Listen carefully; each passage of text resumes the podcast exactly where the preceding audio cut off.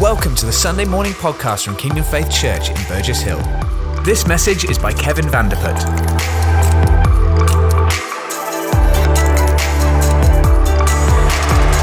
What a time of worship. It's great to be um, together, to be able to worship together. I don't know where you are, whether you've been worshiping from your bed or your living room, but wherever you have been, I think it has been powerful. Um, my name is Kevin. If you don't know me, uh, I lead the congregation in Burgess Hill with my wife, Sharon, um, and it's a real pleasure to be with you.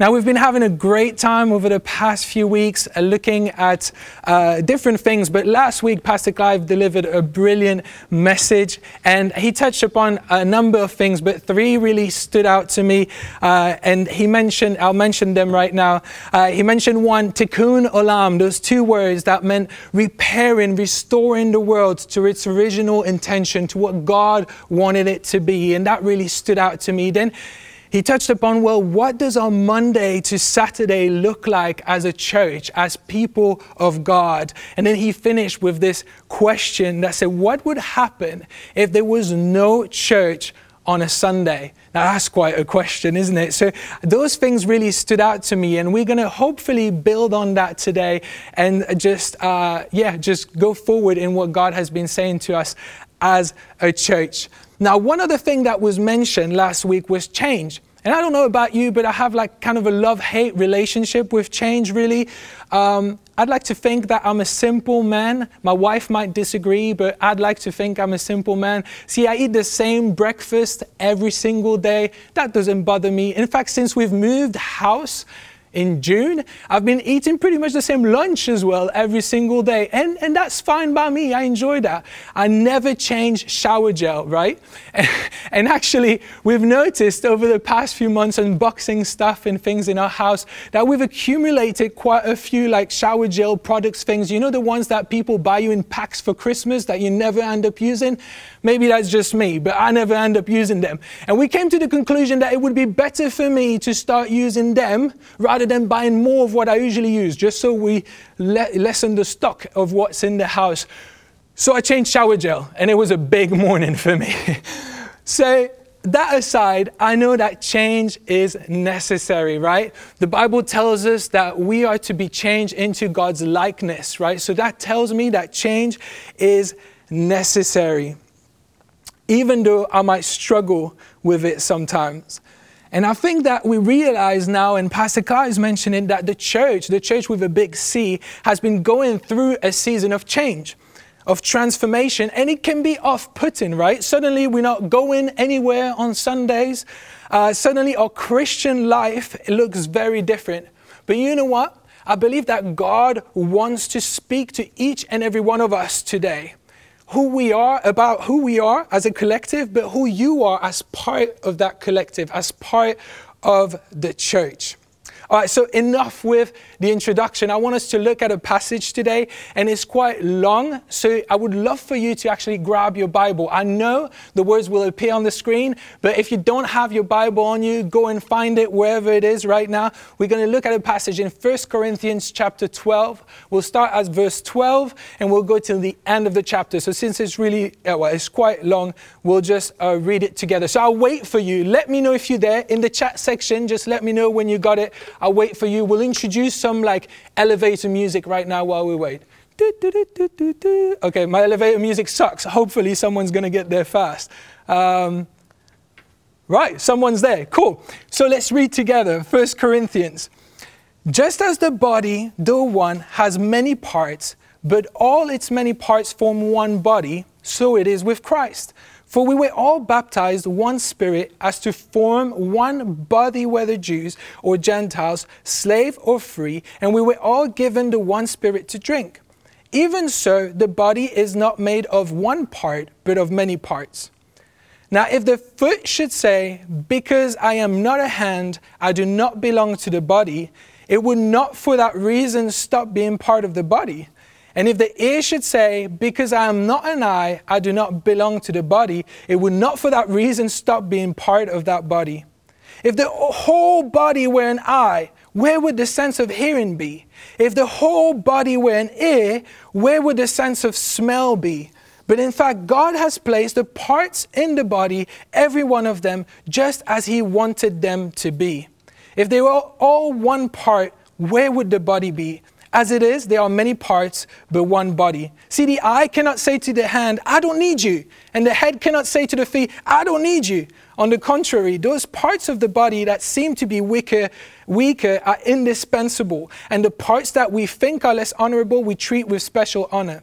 And the parts that are unpresentable, we treat with special modesty while our presentable parts need no special treatment.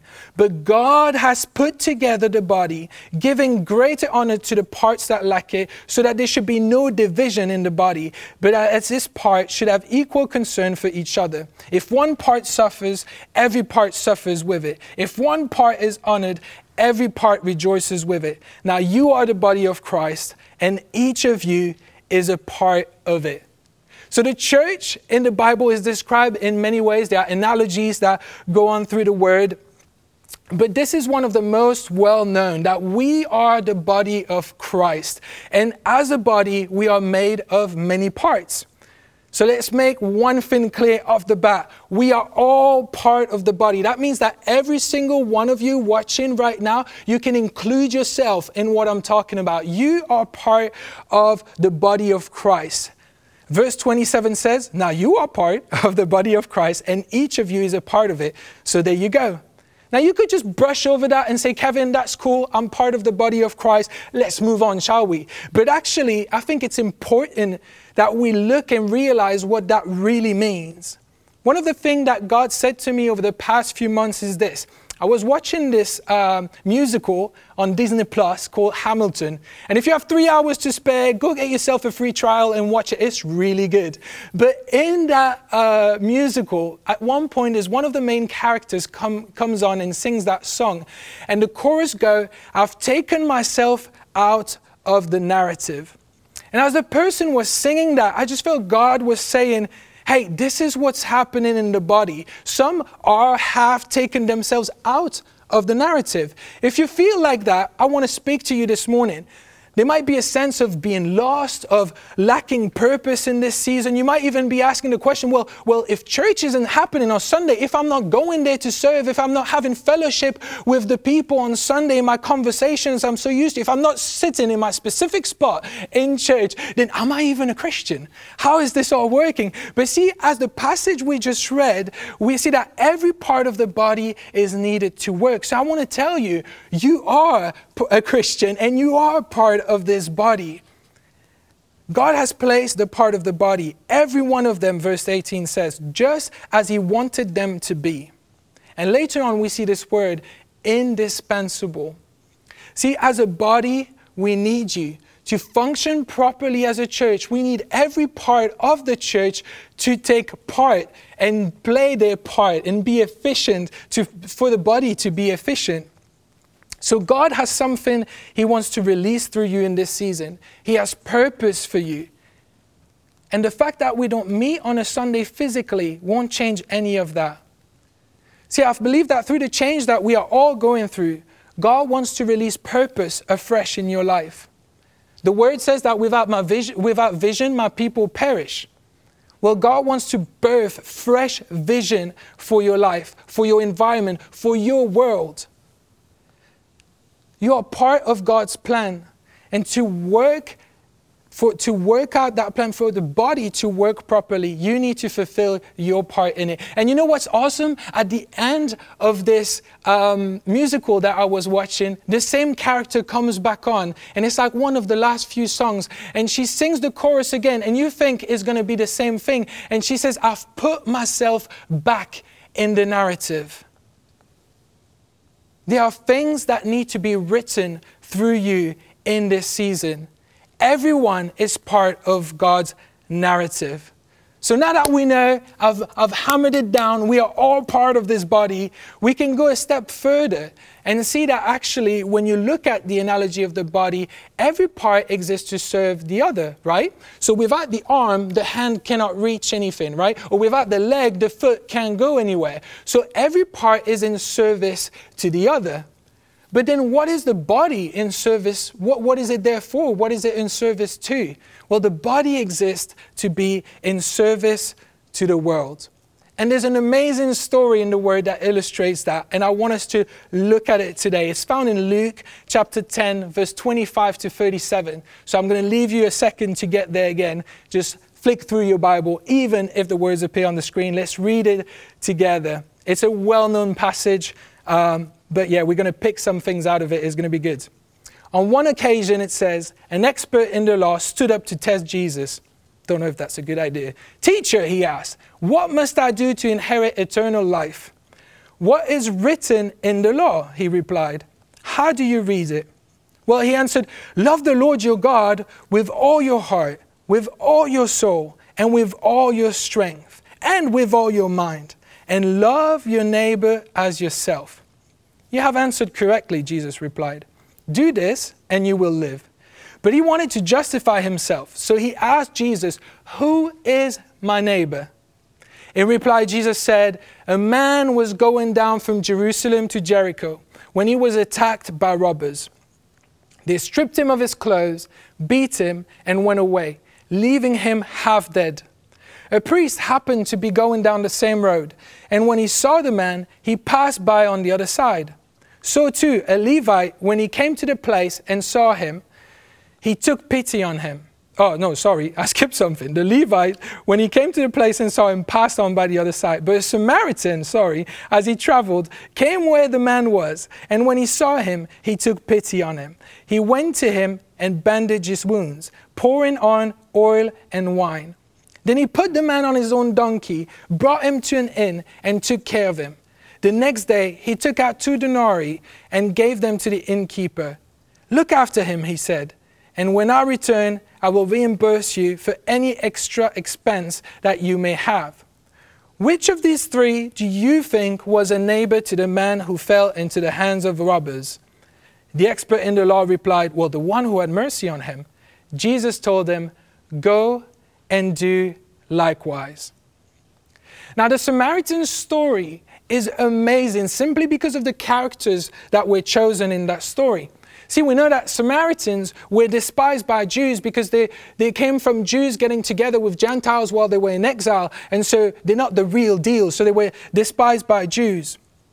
And so by telling this story, Jesus is trying to show that, trying to bring everyone together, right? But when I look at this story on today, in today's terms, or with a, with a modern spin on it, really, I think that God is showing us as well that anyone can do it. See, it wasn't the priest that stopped and did what was right. It wasn't even the Levite who uh, then helped the priest do the task. It wasn't him who uh, stopped and did what was right. It was the Samaritan. The least of them did what was right. And that tells me today that the least of us can do what we have to do, that everyone is able to take a part in it. So we know that we are part of the body. And you think, okay, if I'm part of the body, I obviously have something to do while I'm part of that body. And you might not know what that is yet, but I'm here to tell you, my second point, that you can do it.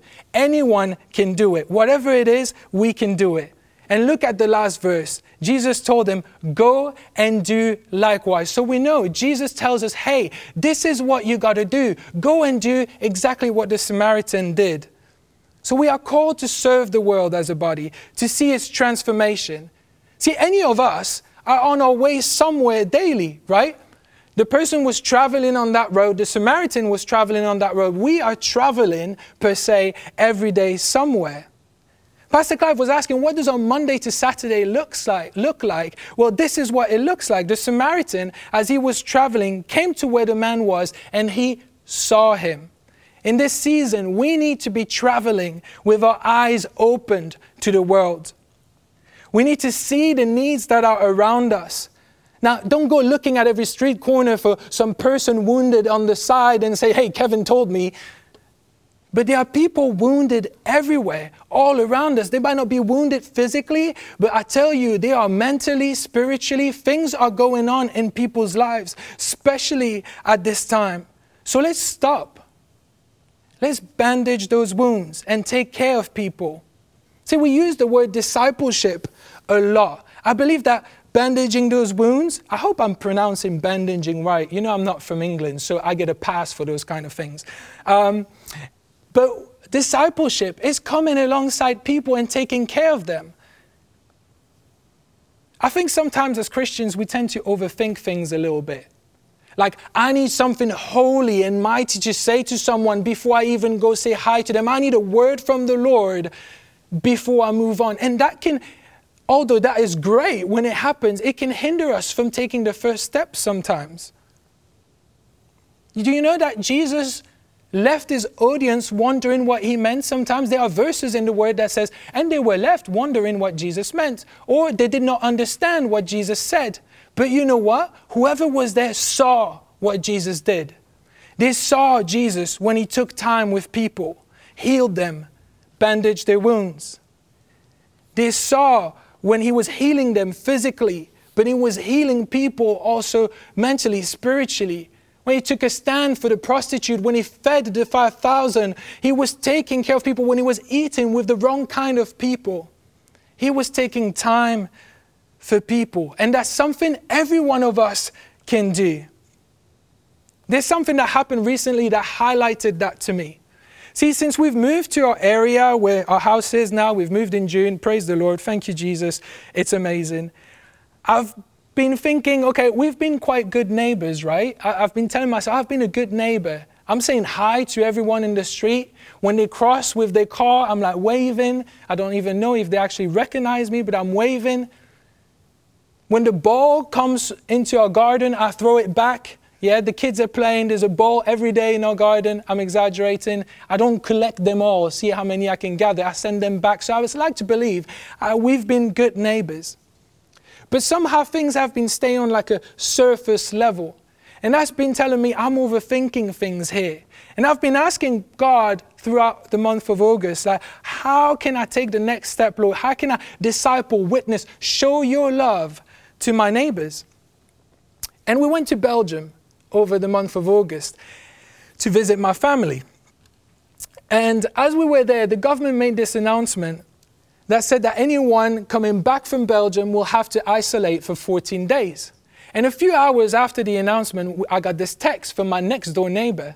And he said, Hey, buddy, uh, I've just seen the announcement. Really sucks for you, but um, we want to help. So you probably won't be able to get food while you're back because you can't go to the shops.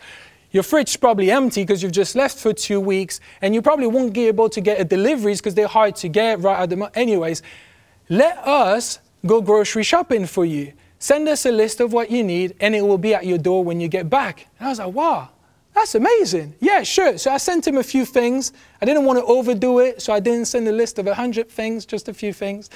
And uh, fair enough, we got back on a Sunday, and uh, a few hours after we arrived, I hear a knock on the door, and I open the door, and the bags are there, and I see him about to go into his house, and I say, hey, how much do I owe you? And he said, Oh, don't worry about it. It's fine. You'll just get the first beer next time we hang out, or first time we hang out, really. And I was like, Brilliant. And he, he went into his house, and I just stood there. And I thought, What just happened? My neighbor flipped the script on me. Like, I'm the one who's supposed to show you the love of Jesus. I'm the one who's supposed to, you know, do that sort of thing, do selfless acts of love to the world. And here's my neighbor, and he's like, No, I'm going to do it to you.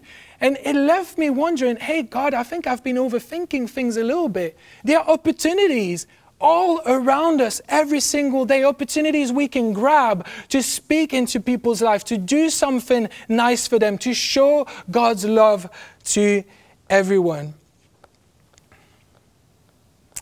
And I want to tell you, you have something to give this morning. If, if you've heard this and you're like, okay, I'm part of the body, okay, okay, that works. Okay, we are called to serve the world, and I see that through the parable of the Samaritan, and that's great, that's great. But and everyone can do it. Okay, you're telling me that, Kevin. Okay, that's great, that's great. Okay, how do I do it? What do I have to give? I'm telling you, you have exactly what you need to be able to give to someone what they need. The reality might be that for far too long we've associated church not only with a building, but maybe like a club we hold a season ticket to. We just come and we receive and we praise together. And that's important and that's needed. But there is a so that, so that we can go give it to the world. And each of you has something to give. Did you notice in our story of the Samaritan how he had bandage with him for the wounds? He had oil and wine to pour on the man that was hurt. Now, I don't know about you, but I don't travel everywhere I go with oil and wine. Maybe it's just me. Maybe you have a bottle of wine stashed in your backpack wherever you go. I don't know.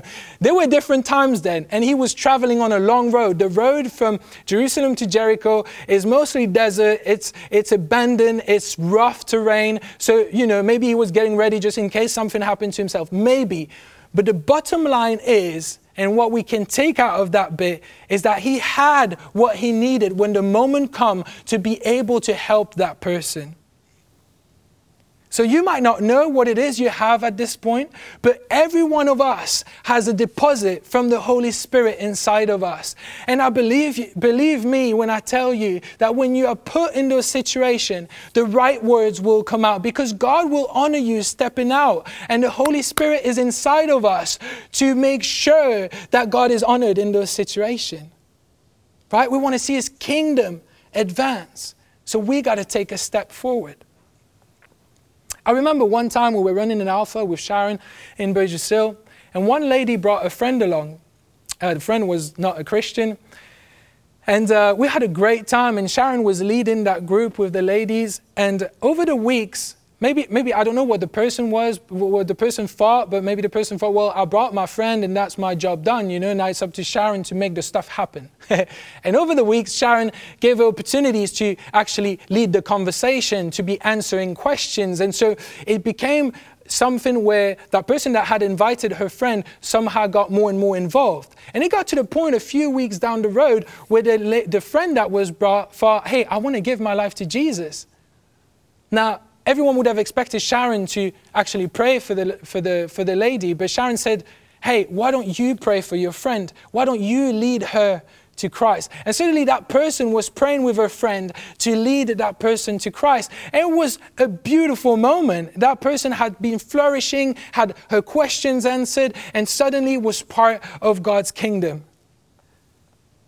Now, that person that brought the friend to Alpha might have thought, I don't know if I can answer all those questions. I don't know if I can really be part of, I don't know if I can lead her to Christ and actually pray. I don't know. But when she stepped out and had the opportunity and did it and fulfilled what was in front of her, hey, the friend ended up giving their life to Jesus. My bottom line is you all have something that you are carrying that God wants to use to transform someone's life around you. There's a verse in the word that says in 2 Corinthians, and God is able to bless you abundantly, so that in all things, at all time, having all that you need, you will abound in every good work. Now, sometimes we can just see this verse and we stop before the comma and you say, Oh, it's about all that I need.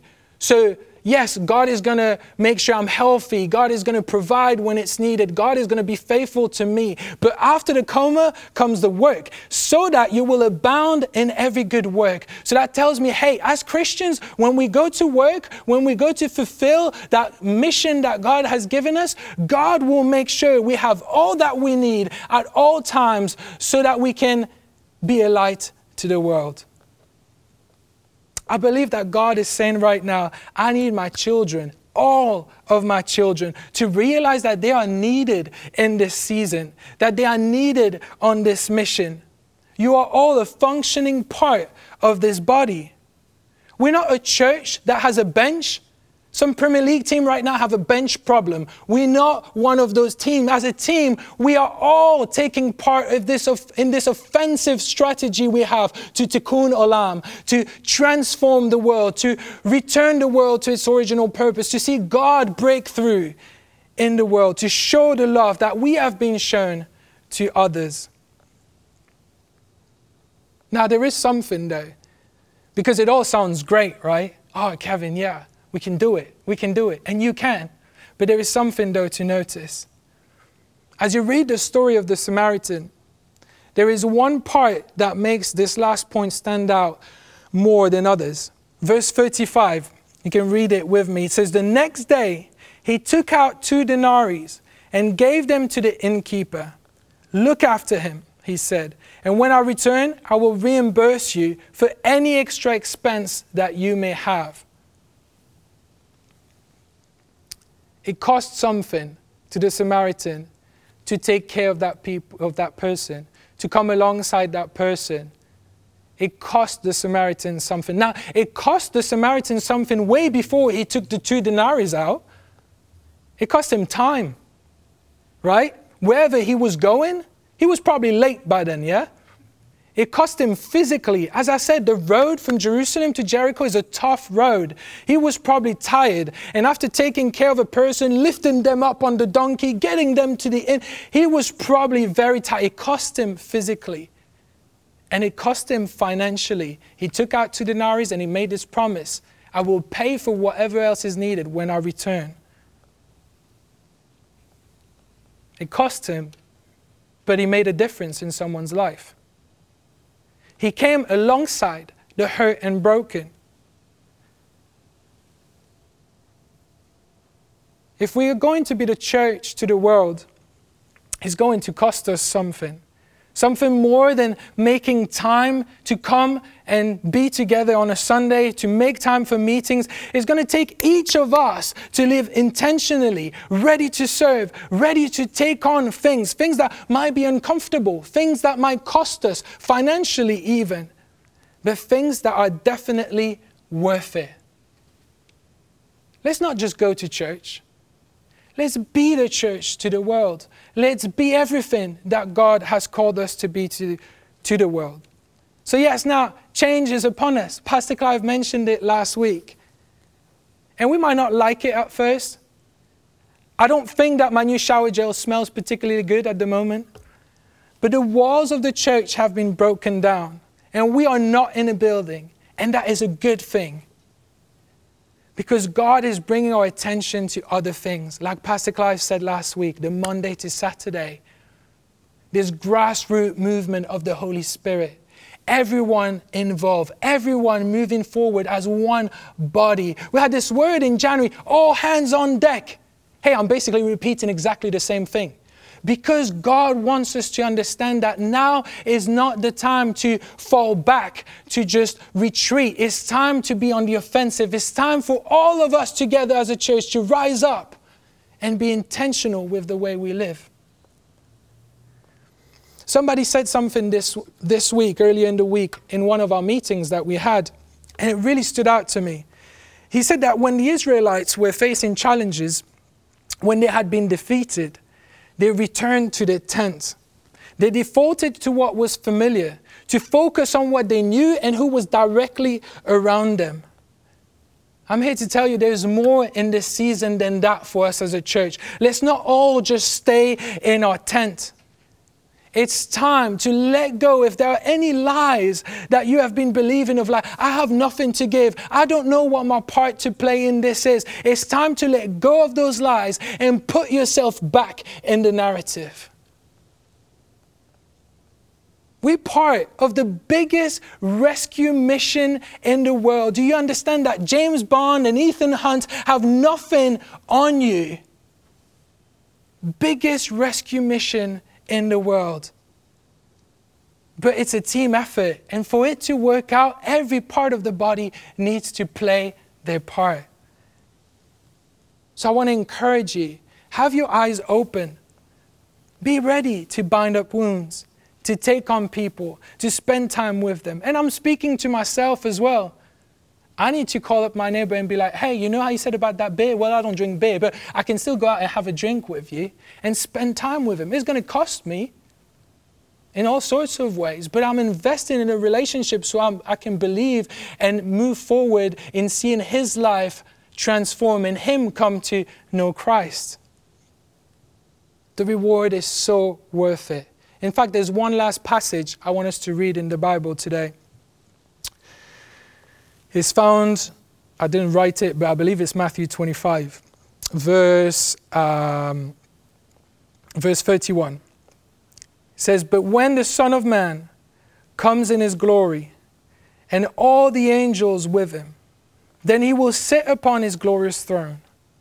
All the nations will be gathered in his presence, and he will separate the people as shepherds separate sheep from the goats. He will place the sheep at his right hand and the goats as his left at his left. Then the king will say to those on his right, Come, you who are blessed by my Father, inherit the kingdom prepared for you for the crea- from the creation of the world. For I was hungry, and you fed me. I was thirsty, and you gave me a drink. I was a stranger, and you invited me into your home. I was naked, and you gave me clothing. I was sick, and you cared for me. I was in prison, and you visited me. Then these righteous ones will reply, Lord, when did we ever see you hungry or feed you and feed you, or thirsty and give you something to drink, or a stranger and show you hospitality, or naked and give you clothing? When did we ever see you sick or in prison and visit you? Then the king will say, I tell you the truth. When you did it to the least of me, of these brothers, sorry, when you did it to one of the least of these my brothers and sisters, you were doing it to me. It's all laid out right there. That reward, everything that omission leads to. When you did it to one of the least of these, my brothers and sisters, you were doing it to me. I just want us to pray right now. And I'm going to pray because out loud because otherwise it's an awkward silence here. But I want you to work through what you have heard this morning. As I said, there might be lies that you need to let go of that somehow you have nothing to offer or you don't know what your part is to play in the body. Let God show you what that part is. Let, sh- let Him show you what it looks like for you. Because I believe there are very practical outworkings to what God has said to us today. In fact, there's a verse in Psalm 25 that says, Show me your ways, Lord. Teach me your paths. Guide me in your truth and teach me. For you are God, my Savior. My hope is in you all day long. God wants to show you what those paths look like. He wants to show you His ways and lead you into them. And maybe you've known all these things, but you've simply taken yourselves out, yourself out of that narrative a bit. You've, you've been focused on your tent because we've been facing challenging times. It's time to get out of that tent. It's time to be back in the narrative. It's time to take part in this offensive that Pastor Clive has been talking about, the tikkun olam. Pastor Collins spoke about the love that we have been shown for three weeks. We have been shown that love so that we can go and show it to others. So let's just pray, shall we? Father, I thank you for you are faithful in every way. You are good, Lord. You are so good to each of us. And Father, I thank you that you have left us here on earth. You have placed us here on earth with a mandate Say, Go and make disciples of all the world, baptizing them. Father, I thank you that you have shown us that as a body, we are all part of that body. I thank you that everyone today is part of that body. Just take authority over any of those lies that might be there. Father, right now we break off any lie of the enemy that says, I don't have a part to play in it. I don't have anything to bring forward. How am I going to make change in people's lives? Father, I thank you that you have placed us here with the Holy Spirit, with authority to change circumstances around us, to pray, to see your life released into others. Lord, I thank you that you have given us purpose, that each of us in this season have purpose. And Lord, I pray, show us, show me, show us what those opportunities are. There are opportunities all around us.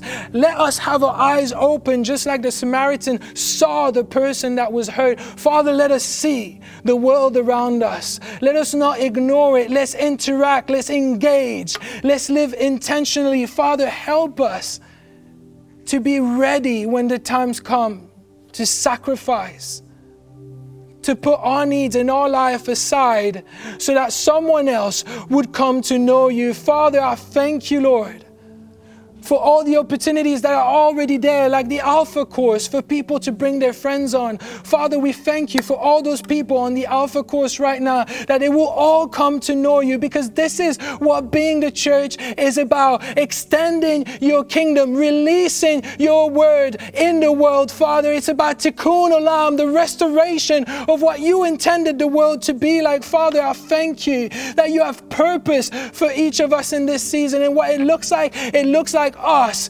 taking part in transforming the world.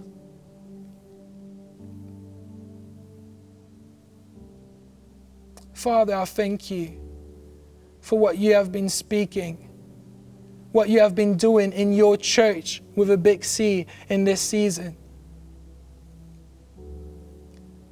Father, even though the circumstances around us might be hard, I realize that it's a privilege to live in the season that we live in. I thank you, Father, that you have been speaking about this gra- grassroots move of the Spirit, Father, about what you want to release in the nation and other nations in our 25 mile radius.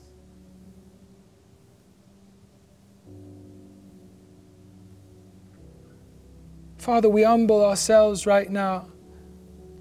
We say, hey, sorry if we have only fulfilled part of it. We've only been going to church. We haven't been being the church. Father, I thank you that right now you are showing to every household, to every person watching, wherever they may be, you are showing them what being the church to their world looks like.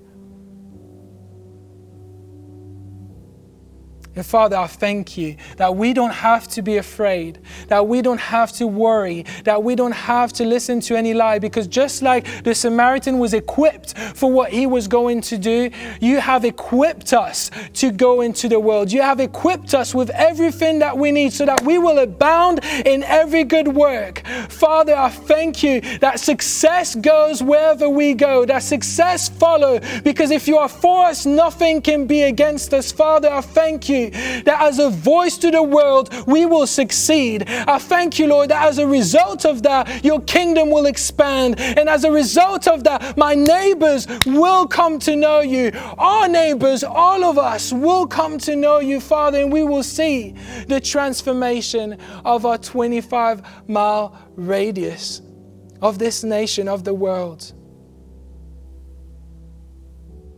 We praise you, Father. We exalt you.